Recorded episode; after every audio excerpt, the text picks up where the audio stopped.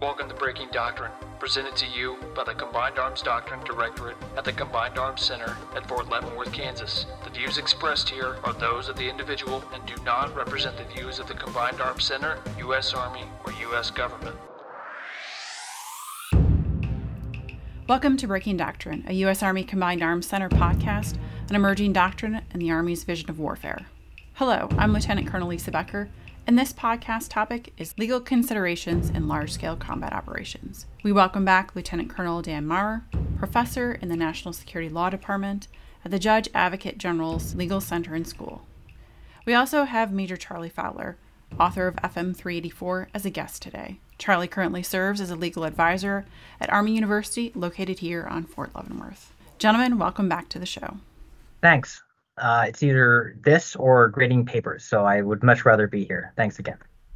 In our last episode of Breaking Doctrine, we talked about the updates to FM 384, fleshed out legal functions, and talked the role of a staff officer. Today, we will focus more on large scale combat operations and probably delve into the Law of Armed Conflict, or LOAC. Of note, FM 6 27, the Commander's Handbook on the Law of Land Warfare, covered expanded information on LOAC. Charlie, last episode you talked about updates and changes to FM 384. What conversations did you have about incorporating a greater emphasis on LSCO in the manual and introducing our new operating concept, multi domain operations? Man, we had lots of conversations about this. So, like I said in the last podcast, you know, as the not only the doctrine developer for the JAG Corps, but uh, sitting in the office that reviews doctrine. We knew that this update was for FM 3.0 was coming, and then we also had, you know, we got the initial draft and the final draft, so we knew what the language was, and we were able to incorporate that draft language into our draft of 3-84 where appropriate. But then, um, so we have um, the National Security Law Division, which is you know our, our, our heavy hitters in the national security law department are they're constantly providing input. You know in the jag corps we're constantly thinking about the future. We're constantly thinking about you know what what technology is coming how could we advise how is our advice to commanders and staff going to change whether that's ai or hypersonic weapons or uh, fighting in an urban environment or fighting in a counterterrorism or counterinsurgency environment. So we have the National Security Law Division. We also have OCTs at all the CD at the up here at the MCTP. We have the schoolhouse, the JAG Judge Advocate General's Legal Center and School, where they're teaching national security law. Uh, um, so when we were writing 3-84 lots of judge advocates were already having these conversations and it's also getting input from other judge advocates so whether that's OCTs or, you know somebody MCTP observing I-Corps doing a a training exercise, or whether that's the staff judge advocate who's the lead legal advisors at that exercise talking about how do we operate at multiple command posts, how do we provide legal advice if we have degraded communications, or kind of taking a step back, how do we train commanders and anybody who might be a commander to make informed decisions in accordance with the law of war, proportionality, distinction, if every legal advisor that they could possibly be, get a hold of is dead. So it's it's the, you know it's a lot of changes that we have to think of for large scale combat operations that were, were not concerns in Iraq or Afghanistan where we had you know we could communicate with anybody anywhere. As a you know when I as a judge advocate in Afghanistan I could pick up a phone and call somebody at ISAF or I could call somebody back at Fort Liberty. And it, you know we had constant communications. I could I could always get online and look up a joint publication. The current ROEs were always accessible. So it's it's all these things that we have to think about that might change in large scale combat operations. I want to dive into a few things that you said throughout the rest of the podcast so, the first thing that I want to talk about is Lieutenant General Charles Pede, the 41st Judge Advocate General, and Colonel Peter Hayden voiced concern over preserving the commander's legal maneuver space on Battlefield Next. Um, they published that in March, the March April 2021 edition of Military Review. I think that generated a lot of buzz in the JAG community, but maybe not the broader audiences in the Army branches. So, gentlemen, could you give listeners more insight into those concerns that Lieutenant General Pede brought up in this article?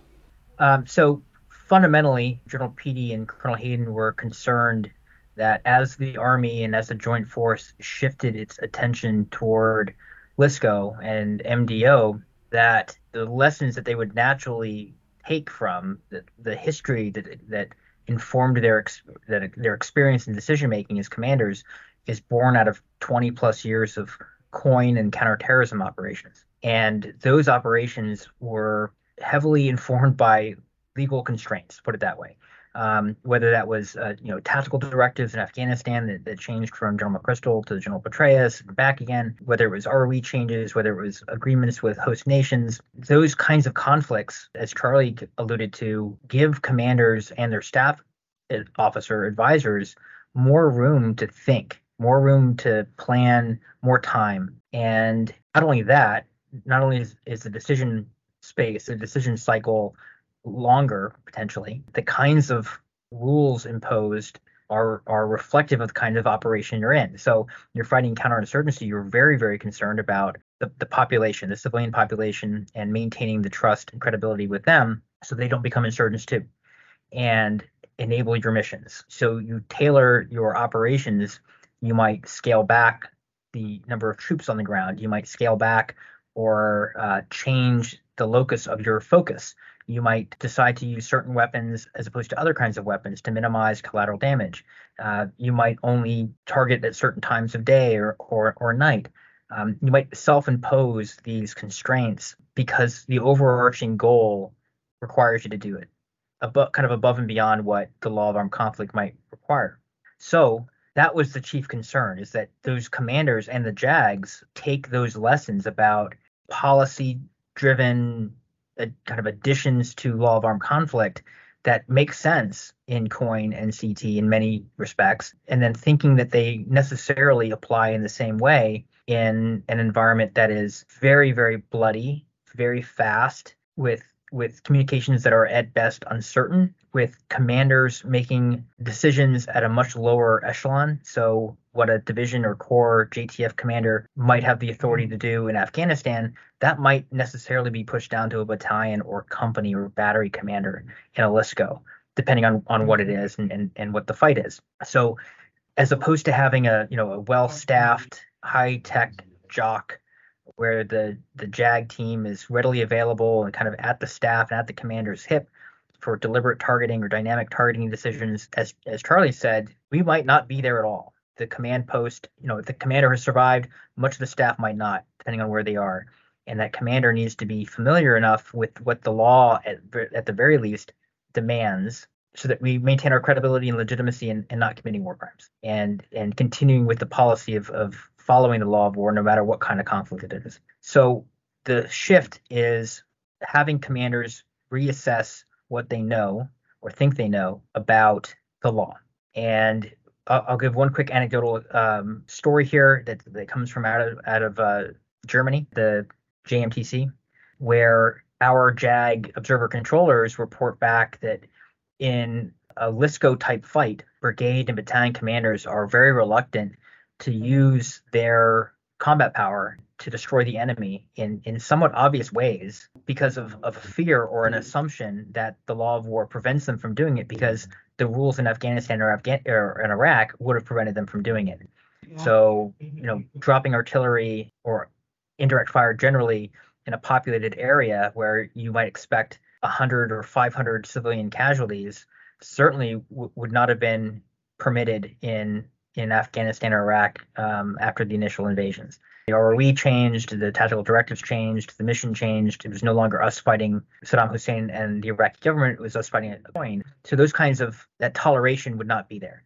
But in a LSCO, you might have to do that. You might have to drop a bomb or two or artillery barrage uh, in a densely populated area if it means you're able to take out the enemy division headquarters. And what that means is the commander on the ground has the legal duty and responsibility to weigh two things under under the law of war. One is the anticipated what they think the collateral damage might be if they choose to do what they're going to do versus the anticipated concrete direct military advantage they think they're going to get by doing what they want to do.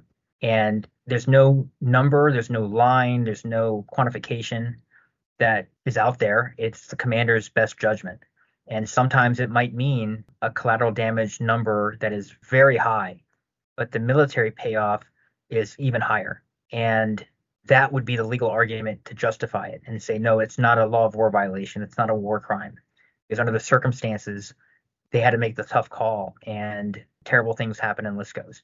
You don't want that to happen. You want to take all feasible precautions that you can, but commanders need to understand what the what the law, what the, what the legal test is, and most of those tests, so to speak, are what we call totality of the circumstances. You know, context matters. The context of warfare in Afghanistan in COIN is different from Hamas Israel, different from Ukraine Russia, different from you know if, if we were in a fight in the Pacific, different entirely but the law is the law that the law works differently in each of those environments and what Pede and hayden were concerned about was the lack of mental flexibility the assumption that the law applies the same way regardless of context so that was the shift and the way we're translating that here at the at the schoolhouse is not only do we incorporate that caution to our our basic course students the brand new jags to our more seasoned jags that are here for a year for the graduate course that are majors uh, we also teach that to an audience of battalion and brigade commanders who come in for what's called the solo or the senior officer legal orientation. They come in for a week and they get um, a smattering of all the different legal subjects that they're going to need to be at least familiar with as, as incoming commanders. And for those that are going into operational billets, they get a day's worth of additional national security law training.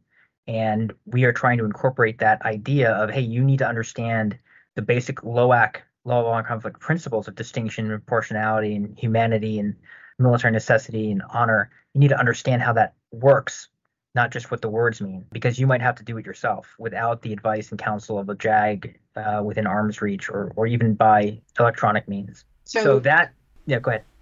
So you're reteaching the commanders you know rewiring their muscle memory from what they knew during counterinsurgency or counterinsurgency operations. And then for the Jags, you're saying, hey, your commanders might be wired this way. They need to get rewired. Is that kind of what you're saying? Yeah, I, I, I, wouldn't I, I wouldn't call it rewiring because that kind of sounds a little negative, but it, it's I think reframing. It's it's okay. Um, not I mean not only do they have to you know reframe what they know about the weapons they can use and the assets they bring to bear, their capabilities, because you know you're going to be doing different things, different mission sets in a LSCO than you would in COIN not only are you going to have different tools that you have to think about, there's a different different set of legal parameters that you that you need to think through because of those new weapons and because of the new mission. And we don't make assumptions that that all the new commanders don't know this already, but we want to try to get ahead of it and be proactive and try to communicate that, that we understand that there's a difference. The application of the fundamental law, fundamental law doesn't change, but the application of it must. And we're there to help and we want them to understand why we're there to help. And, but again, as Charlie said, all the Jags might be dead, and they're going to have to make decisions, uh, and they can't just say, "Well, I did it, and I didn't have a Jag, so I didn't have to think about it," or "I did it, and we killed a bunch of people unnecessarily, but I didn't have a Jag advise me, so I'm okay." That that can't be the right answer. So mm-hmm. it's it's a it's a mental framework shift as much as it is um, an operational and capabilities shift from coin to to LSCO. I want to keep talking about like those those mind the shifts from coin to to LSCO when it comes to commanders. You know, I know commanders are grappling with different challenges in multi-domain operations. I don't necessarily know if they're thinking about, um, aside from the solo co- course, thinking about what their legal support is going to be like in MDO or LSCO. So, can you talk more than just, hey, your jag um, might not be next to you. Um, what are the other differences that they, they need to start thinking about when it comes to legal operations? Right. So, um, kind of off the top of my head, I can think that, you know, if there's misconduct in the ranks, you know, good order and discipline issues, it's going to necessarily be harder to adjudicate, right? It might be harder to get access to defense counsel. To, if there's a vict, uh, you know, military victim involved, it, it of a, of a sexual nature, it might be harder to get a special victim counsel there. It's going to be necessarily more challenging to convince a commander that we need to fly in or drive in a, a JAG to support a, a legal issue on a fob when the chief concern of that of that uh, commander is not getting bombed and not you know not having their fob overrun or or displacing not even working at a fob you know temporarily being here then there then there you know how do you how do you manage that kind of traditional legal support that would be easier to do in a more stabilized area like you know joint base balad north of baghdad in, in iraq mm-hmm. um, you know uh, that that's possible there it, it's like you know we used to joke that it was fort hood east um, so big and so so well established but that that will be very unlikely in a in a in a LSCO. At least that that's what we would anticipate. So how do you provide that basic level of support that they're used to? The other thing that I think uh, commanders should be aware of, and I actually just taught a class on this, and it was the very first class that we've ever done on it, was um, what's called the Civilian Harm Mitigation Response Action Plan, or CHMRAP, C H M R A P. And what what I just said about commanders understanding the basic LOAC principles and being comfortable making decisions that they would not have been comfortable making in COIN or counterterrorism operations, that has a caveat now.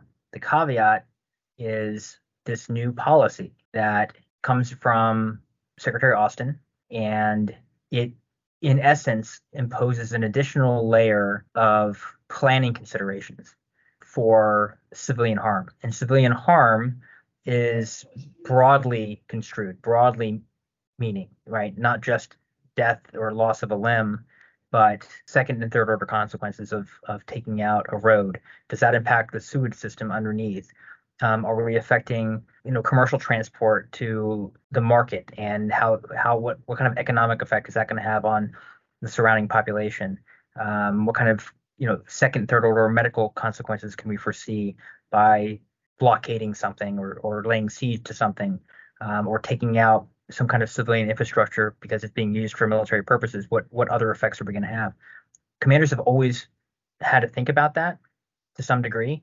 The law the geneva conventions allow for some amount of collateral damage just because you have collateral damage doesn't mean it's a war crime it understands that that's a part of warfare and some of it is inevitable, but we have to mitigate it wherever we can. But this new policy extends that duty a bit and it creates um, it, it literally creates new offices, new a brand new center of excellence is being stood up in the DC area called the Civilian Protection Center of Excellence.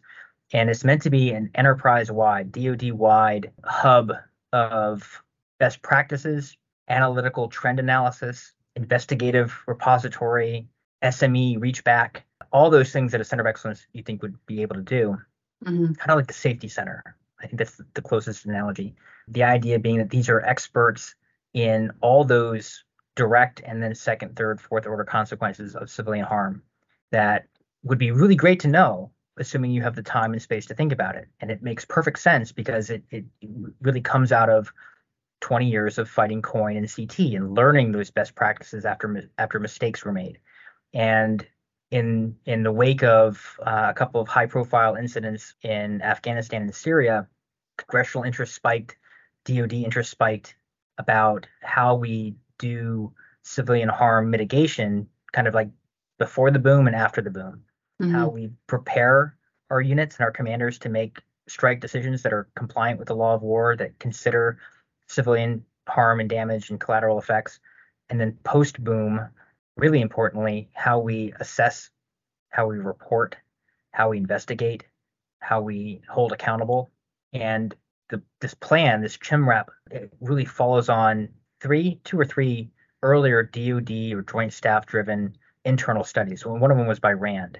And all of them basically pointed to, well, they all pointed to similar concerns. And, and the concerns revolved around this inconsistent ability for commands, COCOM and JTF level commands, to do investigations candidly, transparently, accurately, according to the very own timelines of the regulations that we we have. Um, and that leads to an appearance that we're trying to hide something or that we don't care. And that erodes trust and credibility and legitimacy, which are all things that we want to have, regardless of where we are and what mission we're doing.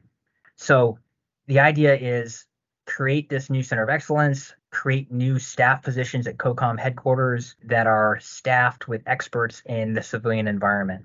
The issue is, like I said, it's driven by experiences and lessons learned from 20 years of COIN and CT, mm-hmm. where you can have almost constant visibility and great communication and great situational awareness and all those wonderful things that can help mitigate both pre-boom mistakes and then after boom assessments. And the idea being to kind of take those best practices and generalize them is great because you know CENTCOM was doing it one way, PACOM was doing it another way, AFRICOM was doing it a third way, and and, and even within those combat commands, the practice wasn't wasn't comprehensive or consistent. So DoD wants to generalize it, systematize it, which is great, but how do you apply that to a LSCO, right? If if you have this additional cell or additional staff consideration of, of the civilian environment using new techniques, new tools, new systems, new data processing, new analytical tools, new experts, all to kind of help the commander understand the civilian environment uh, as much as the adversarial environment. Does that leave time for the commander and LSCO to actually do operations, right? Do we even have the ability to, to, to utilize those resources uh-huh. if we don't have comms, if we don't have, if we go blackout, you know, if we're all on hard copy again, can we even do those things? So, again, what makes sense in COIN or CT has to be rethought and applied differently in LSCO. So, the other thing that we're, we're now required to start talking to commanders about at our solo course is CHMRAP. So, for example, we teach this solo course uh, seven or eight times a year and the audience is typically I don't know anywhere between 30 and 60 of these 05s and 06s. And on the last day, I teach a block of uh, a class on war crimes and a class on command responsibility. And so what a command what a commander's duty is to prevent or investigate allegations.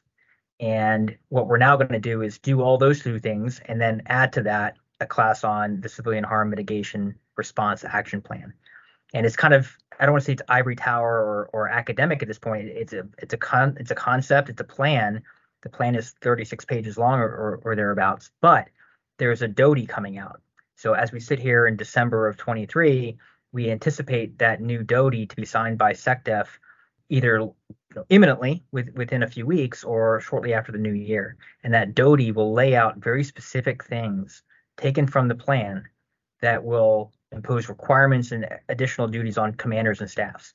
And I don't know what those are going to be just yet, but I think mm-hmm. a lot of them are going to be focused on the post boom, uh, what to do after that report, which again begs the question of well, if you're in a, a LSCO and you're constantly moving and you're constantly under fire, how are you going to do those things? Yeah. So that's going to be up to the combatant commands to figure out combatant command by combatant command, which of course will lead to different practices and, TTPs over time, which will then draw out a criticism that we're being inconsistent again.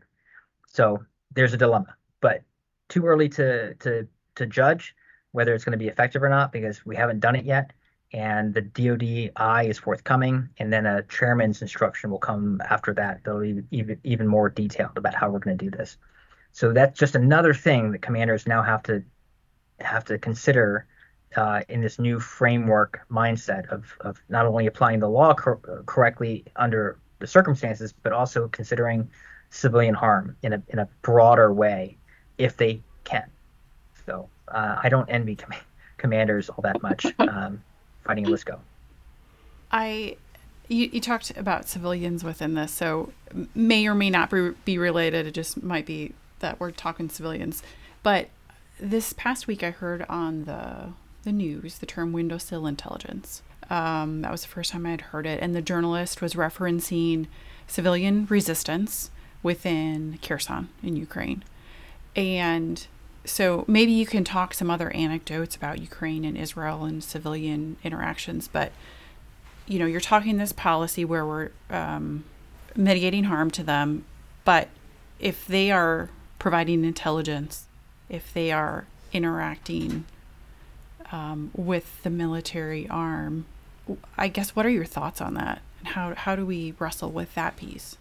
Yeah, so that that's a great question, and there there is an answer for it. There's a there's a way of thinking about it, and it's called direct participation in hostilities. And this is a term that is not just an American term. It's not just an, an American Army term. It's it's a term of art within the law of armed conflict community shared by every nation that cares, and the International Committee for the Red Cross, which you know has a, a duty to observe and comment. And this idea is, you know, civilians are protected from direct attacks. Geneva Conventions, the Hague Conventions all say you don't attack civilians. The exception to that is you're supposed to only orient your attacks against military targets. Now, if civilians or civilian objects get harmed in the process, that's called collateral damage. But you can't attack, you can't make them the object of the attack. The exception to that is when they are directly participating in hostilities. And the US has a way of defining that. Some of our allies have a different way of defining that. And many in the international NGO community have a different way of defining that. We have a very broad view of it. So if you think about COIN and counterterrorism, uh, the idea that you know we have a drone footage over a road and then we see a military aged male uh, apparently you know digging a hole and placing what looks to be a mortar round stringing wire back across the road and then lying in a covered and concealed position. What is that person doing? Well, well they're emplacing an ied um, mm. is does that does that make them a target? Are they can we can we bomb them? Can we shoot them? Can we treat them as if they were an enemy combatant uh, member of an enemy armed force? The answer is for a certain period of time, yes, we can. The issue is how long on on the back end and the front end of that. When do they start and when do they stop directly participating in hostilities? So our view is that there's no revolving door, so to speak. Like you can't just, you know, shoot at us and then drop your weapon and walk away and suddenly you're protected um, mm. because you're not actively shooting at me right then and there. There are some in the international community that view DPH, direct participation in hostilities, that narrowly that they have to be actively engaged in in harming us or attempting to harm us before we can treat them as a hostile. We don't take that view, right? So, and that is that comes out of experience and practice dealing with people who build and finance and in place and detonate things like IEDs, insurgents. They they're not obviously enemy. They they look like everybody else, and there's a limited window in which they are clearly acting like a like a hostile. So is it reasonable to only limit our ability to target them in that narrow, narrow, narrow window. Our policy, our our view, the U.S. view, and here I am speaking for the U.S. view, is that that window is much wider. And depending on the circumstances, if there's a pattern of behavior in which they're acting like a member of the armed forces would act and, and contributing to the fight, even if they're not actively pushing a button or pulling a trigger, they are still targetable. But that's the U.S. view a different view, a, a largely European view, is no, it's it's tighter. So here's here's an, an interesting problem in Ukraine. The Ukrainian Ministry of Defense has developed an app called um, the EPP EPPO app. I, I, I, couldn't tell you what it translates to, but it, it's E little E big P big P big O, and mm-hmm. it's it's for free. You download it as long as you're an adult Ukrainian. You can download this app for free and it was developed by Ukrainian software engineers, and I think in in some way, U.S. or other um, European software firms were involved in the development too. But the bottom line is, this app allows a user to basically augment the Ukrainian air defense. So if very often, uh, you know, a drone, a Russian drone, helicopter, missile, uh, or other flying object uh, is seen and it's below radar, the local, you know, air defense battery in an urban area in Ukraine is not going to not going to pick it up, and that thing is going to detonate or it's going to cause harm.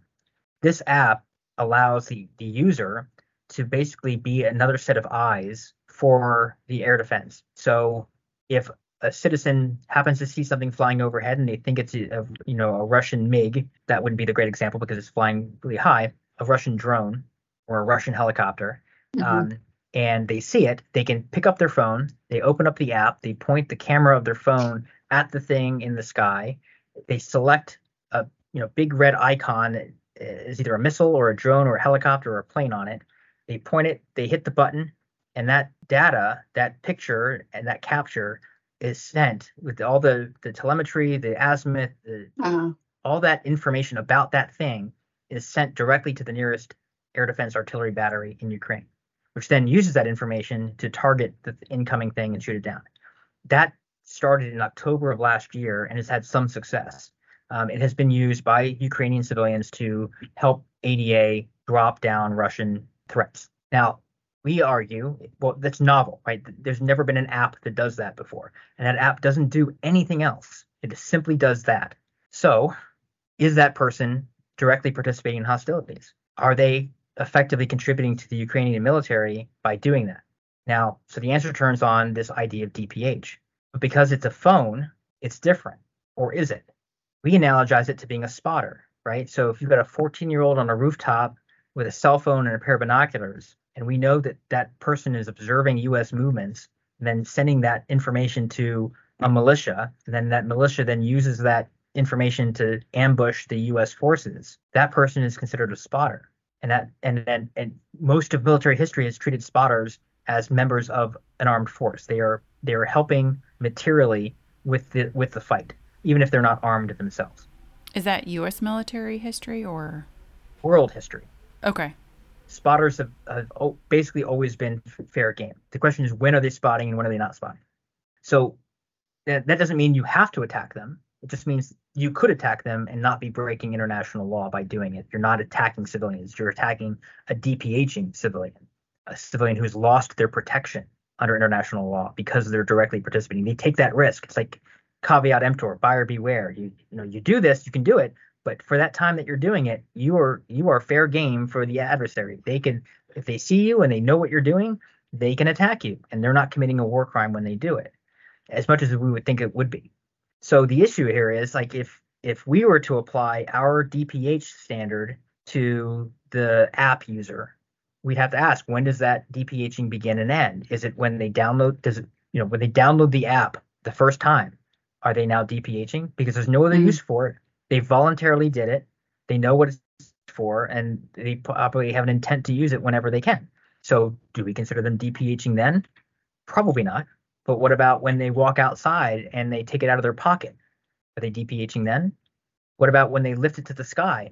What about when they open the app? What about when they push the button? I think we can all agree that when they push the button and they send the data, that's probably DPHing and under our interpretation or anybody's interpretation of the law, they would be targetable. And not that they would, we would, but they could be. Now the question is, when does it stop? When they close the app, when they drop their phone in their pocket, when they turn their phone off, when the phone runs out of battery, when they go back to their house, when they get rid of the app, no one knows because this is a novel thing. Here it is. You have Ukrainians who are fighting for their existential sovereign rights and uh, fighting against one of the world's largest militaries. And the Ukrainian government has basically enlisted the voluntary support of the entire community, uh, as one would expect a rational government to do. You know, defend where we can. And a rational Ukrainian, if they have the ability to do it, would not be unreasonable in doing it.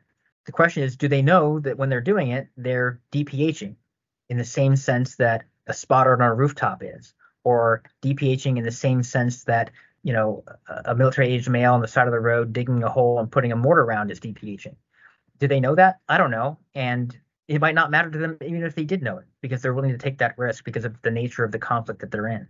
So that's just an example of how modern technology is is not only changing how armies fight and how how civilians support that fight, but also changing what the you know how the forcing us to question how the law would apply in these new novel situations. Again, if the U.S. were judging Russia, if Russia were to attack the you know the grandmother who has the app and uses it a couple times, and they somehow have the technology to figure out that that grandmother has the app on her phone and has used it before, they would attack her, or they could attack her lawfully. And if they did, we would probably say that's a war crime. But how is that different than us doing it in Afghanistan or Iraq with someone who's mm. placing a bomb or has a cell phone and a pair of binoculars. If they applied our version of DPH, I don't know, right? So that again, that just is an example that we talk about here in the law school about the the intersection of modern tech and these age-old principles of of battlefield law, and that's something that commanders are going to have to grapple with. I don't know how they're going to do it. We've talked about the law of arm, armed conflict, which is law.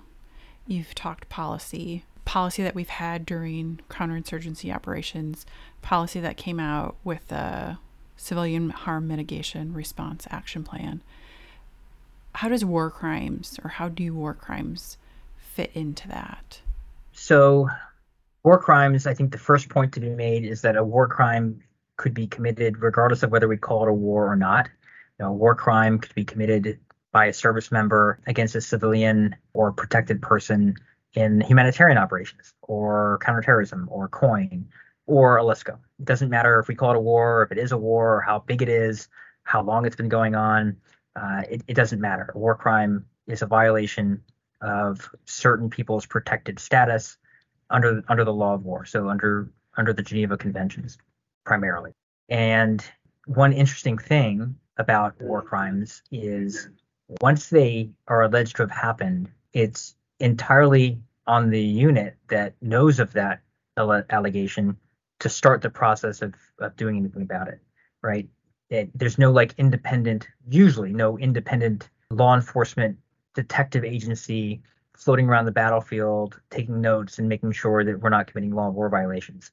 Um, it's going to be raised by an NGO or a civilian or a prisoner mm-hmm. of war or one of our own soldiers might say something or or have some evidence of it. It's going to come up through channels, in other words. And the command now has a duty, and there's actually a, a DoD directive about this that says under what conditions the chain of command has a duty to forward that allegation up the chain of command that will spark an investigation. And so there's a duty there. But let's say an allegation bears fruit and during the investigation there's there's enough evidence to justify going forward with like a criminal trial uh, for that person. So under our law, under the UCMJ, we can court martial um, an enemy POW if there's evidence they committed war crimes prior to capture. We can actually have a court martial for that enemy soldier. We could do military commissions, which are kind of ad hoc, the kinds of things that we're doing down for our detainees in Guantanamo that are kind of a hybrid court martial federal hearing. We could set one of those up um, after World War II, the Nuremberg trial and, mm-hmm. and uh, the Tokyo war crimes trials, those were essentially military commissions. You know, military judges uh, for some of them, military prosecutors for some of them, and that's another way to do it for enemy combatants that we capture that are thought to have committed war crimes. For U.S. soldiers that are potential suspects, um, it's interesting because the last time a U.S. I'll put it this way: the last time an American soldier was prosecuted, convicted, and sentenced for war crimes was 1865. Captain Henry Wirz, the commandant of the Andersonville prison complex in South Carolina, or I think it was South Carolina, a, con- a Confederate. That's why I said American, not a U.S. service member, but oh, okay. American. That was the last time a U.S. service member was tried and convicted on the charge sheet for violating the laws of war, which is amazing when you think about it, and, and most people wouldn't have guessed that. I asked that question of every class I teach this to, uh, you know, who was the last person? And they'll say they'll mention some names from Iraq or Afghanistan. They'll certainly mention Lieutenant Calley from the My Lai incident in Vietnam. Mm-hmm. Um, they can't possibly imagine that it happened in 1865. Now there was one case in Vietnam where a junior soldier was initially charged with violating the laws of war. I couldn't I couldn't tell you what it was exactly, but it was never brought to trial for whatever reason. So we don't count it. We don't count that. So the last time there was a trial and a conviction and a sentence, it was 1865. So what about all those other people that were mentioned? You know, President Trump in 2018 pardoned three people, three officers for what could have been prosecuted as war crimes. Lieutenant Behenna, Lieutenant Lorance, and Major Golsteyn for things that they did in Iraq and Afghanistan that that were quite clearly violations of the law of war. He gave clemency he reduced the sentence for the Navy SEAL Eddie Gallagher.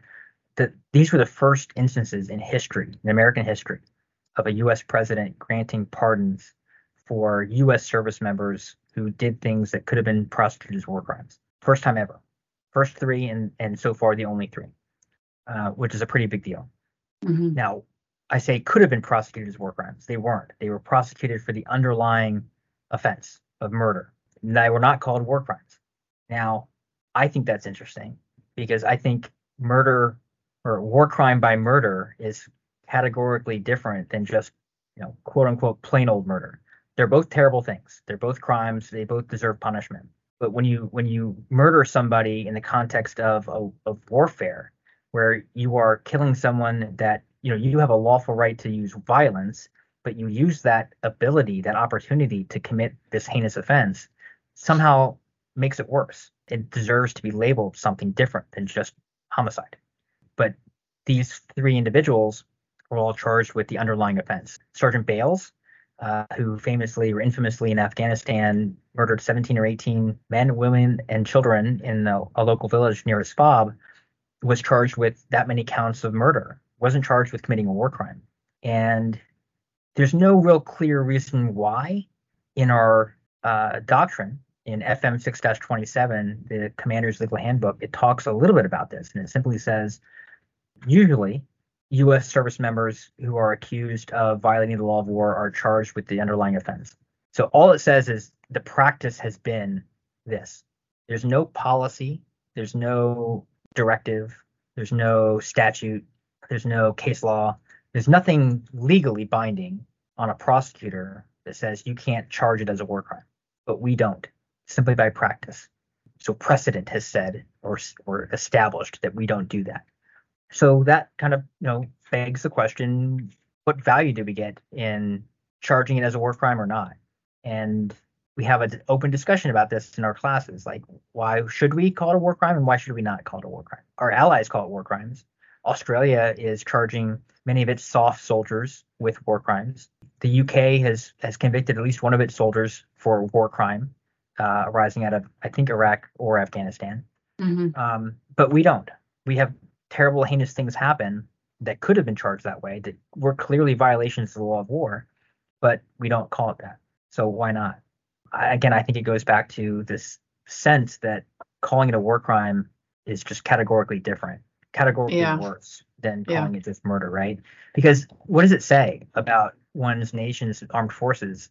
You know, we train them, we equip them, we send them off, we train them in the law of war, and then they go do this horrible thing. Do we want to acknowledge that as doing exactly what we told them not to do? Or do we want to just say this is a bad apple, they did a bad thing, they're going to get punished accordingly? You could have a debate about this. You could argue one side or the other about whether it's appropriate to label it as such or not, whether we, we gain credibility or lose credibility in the eyes of NGOs or our partners and allies when we don't call it what it is. So that's just an open debate right now. Um, I, I, don't know if it's a debate outside these walls or not, probably not but um, I think it's an interesting legal and policy intersection. And for the time being, anyway, I don't see that changing anytime soon. So you might again see in a LSCO terrible things happen, and it being treated in a way that maybe our allies wouldn't. Right. So the other thing that makes the war crime discussion interesting in terms of LSCO is again going back to our earlier point about what is tolerated or what is acceptable kind of collateral damage mm-hmm. um, in Coin versus a LSCO. Again, we haven't fought a, a true LSCO really since I guess you could say the invasion of Iraq in 2003 for that limited period of time. Right. Um, and then prior to that, the Persian Gulf War. Right. Other than those, have been you know smaller scale, uh, limited war type coin counterterrorism. So our recent experience is all different. And again, our toleration for what is acceptable or not is likely to change, I would think. The issue is would the public agree with that? Would the public see if the U.S. is engaged in a large scale armed conflict for some extended period of time, and there are reports of us doing the kinds of let's let's say the kinds of operations that Israel is doing in uh, in in the West Bank right now or Gaza, excuse me, uh, right now. If we were doing similar things, would our own public condemn us as war criminals? Would the international community condemn us as war criminals, even though we're, what we're doing is arguably authorized under the law of war because the commander has done that proportionality assessment. They weighed the value of that military target against the, the possible loss of, of civilian life and made a decision. Quickly, you know, quick example, just the other day, President Biden commented about what he called the indiscriminate attacks or indiscriminate operations or indiscriminate bombing by Israel in in Gaza against Hamas. And the use of the word indiscriminate is interesting. And this kind of harkens back to that article I wrote about calling it a war crime or not. Indiscriminate has a legal meaning.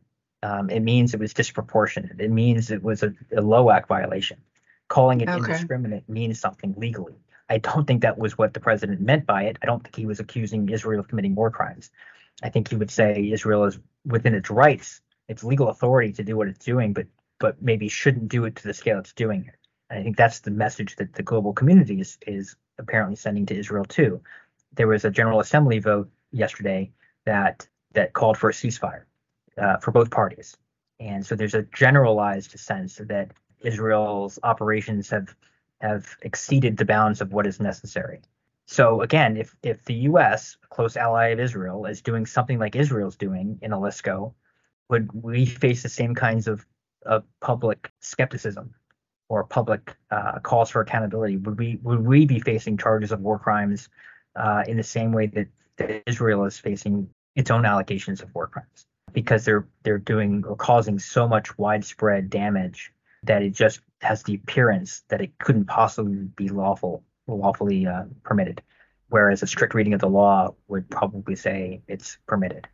So those are the, the areas I think are are most implicated when we talk about war crimes and we talk about the U.S. potential involvement in a LSCO going forward. Okay, thanks for the insights. Is there anything else, gentlemen, that you would like to share with our listeners or listeners think about? No, ma'am. No, I think they covered it. Thanks for joining us again on Breaking Doctrine. Just like writing new doctrine is a team effort, breaking doctrine takes a team. Without the crew and special doctrine division here at CADD, we wouldn't be able to bring you this show. Our production is coordinated by Mr. Ted Crisco, and our editing and sound is provided by Captain Wyatt Harper. Please don't forget to subscribe on Google, Apple, or Spotify podcasts, and follow us on social media at U.S. Army Doctrine to get updates on new podcasts, Doctrine Digest videos, and publications. Finally, the views and opinions expressed in this podcast do not necessarily reflect the official position of the United States Army, the U.S. Army Training and Doctrine Command, the Combined Arms Center, or the JAG Corps. I'm Lieutenant Colonel Lisa Becker, and this has been Breaking Doctrine.